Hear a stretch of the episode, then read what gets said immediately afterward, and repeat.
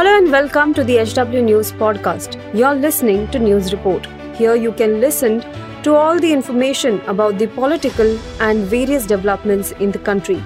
Follow this podcast now to stay updated. At HW News, we have been delivering news that matters to you. Our goal is to present you with information that stimulates conversations around topics of larger public importance that are often lost in the noise of shrill prime-time cacophony.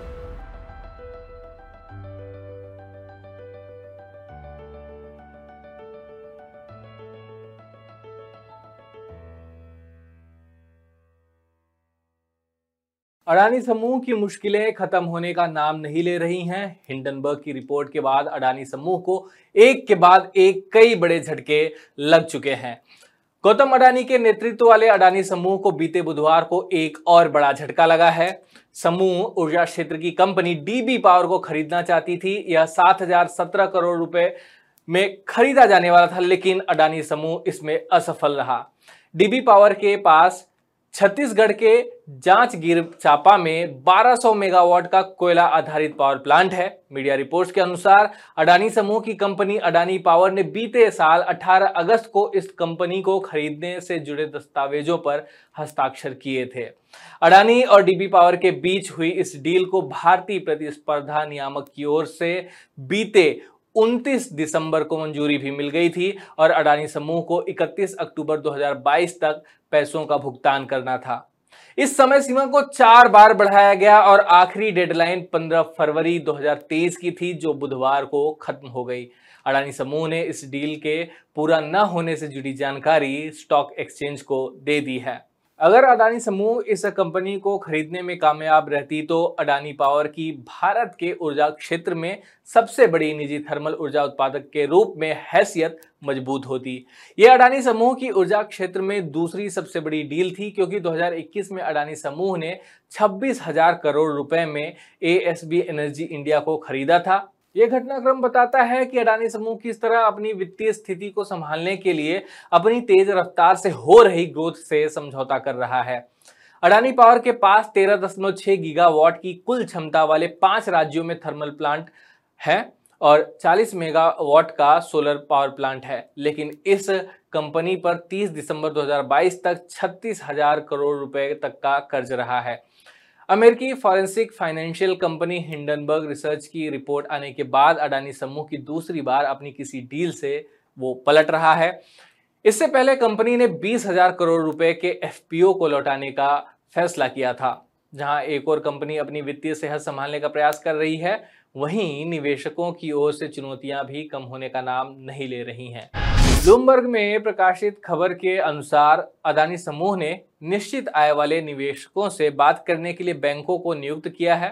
इन बैंकों में Barclays bank BNP Paribas SA DBS bank Deutsche bank AG Emirates NBD Capital ING group NV Mizuho और भी कई सारे bank हैं जो इस list में शामिल हैं।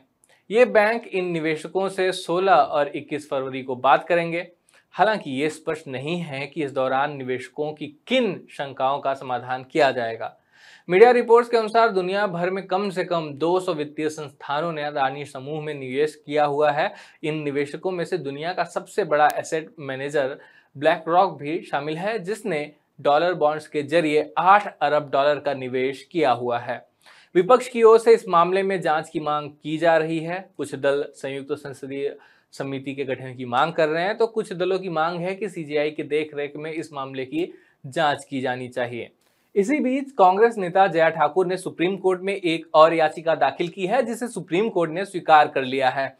कांग्रेस ने इस याचिका में सुप्रीम कोर्ट से मांग की है कि हिंडनबर्ग रिसर्च की ओर से पेश की गई रिपोर्ट के मद्देनजर अदानी समूह के खिलाफ शीर्ष अदालत के मौजूदा न्यायाधीश की देखरेख में जाँच की जानी चाहिए। इसके साथ ही कांग्रेस पार्टी ने सेबी और आरबीआई से अदानी समूह की जाँच करने के लिए भी चिट्ठी लिखी है। मीडिया में खबरें आई कि इसके लिए independent accounting firm Grant Thornton को अदानी समूह की ओर से हायर किया गया था। हालाँकि अगले ही दिन उसको लेकर भी सवाल उठने लगे। ग्रांड थॉन्टन पर आरोप लगा कि ऑडिट फर्म पर ठीक से ऑडिट नहीं करने के लिए कई बार फाइन भी लग चुका है।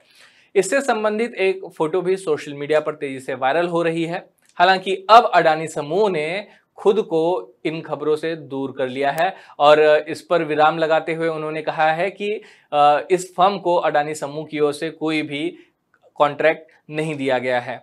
अडानी समूह के लिए एक राहत भरी खबर भी आज सामने आई है। मॉर्गन स्टैनली कैपिटल इंटरनेशनल यानी एमएससीआई ने ऐलान किया है कि अडानी ग्रुप की दो कंपनियों के वेटेज घटाने का फैसला फ़ौरन लागू नहीं किया जाएगा। अडानी समूह की जिन कंपनियों के वेटेज में बदलाव के फैसले को अभी टाल दिया गया है, वे हैं अडानी टोटल गैस और Adani transmission.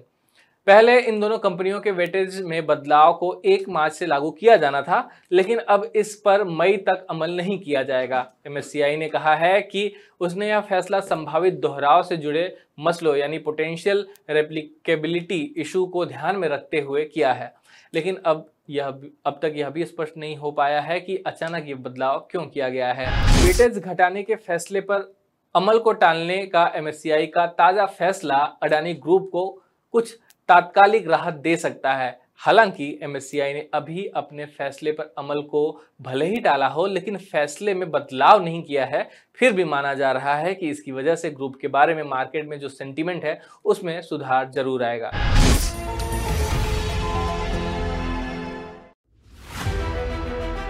If you like this episode, please rate us with 5 stars right now. HW News podcasts are available on BingePods and all other audio platforms. Also, don't miss to check out editorial with Sujit Nair from the House of HW News podcast, and we are sure you will love it too.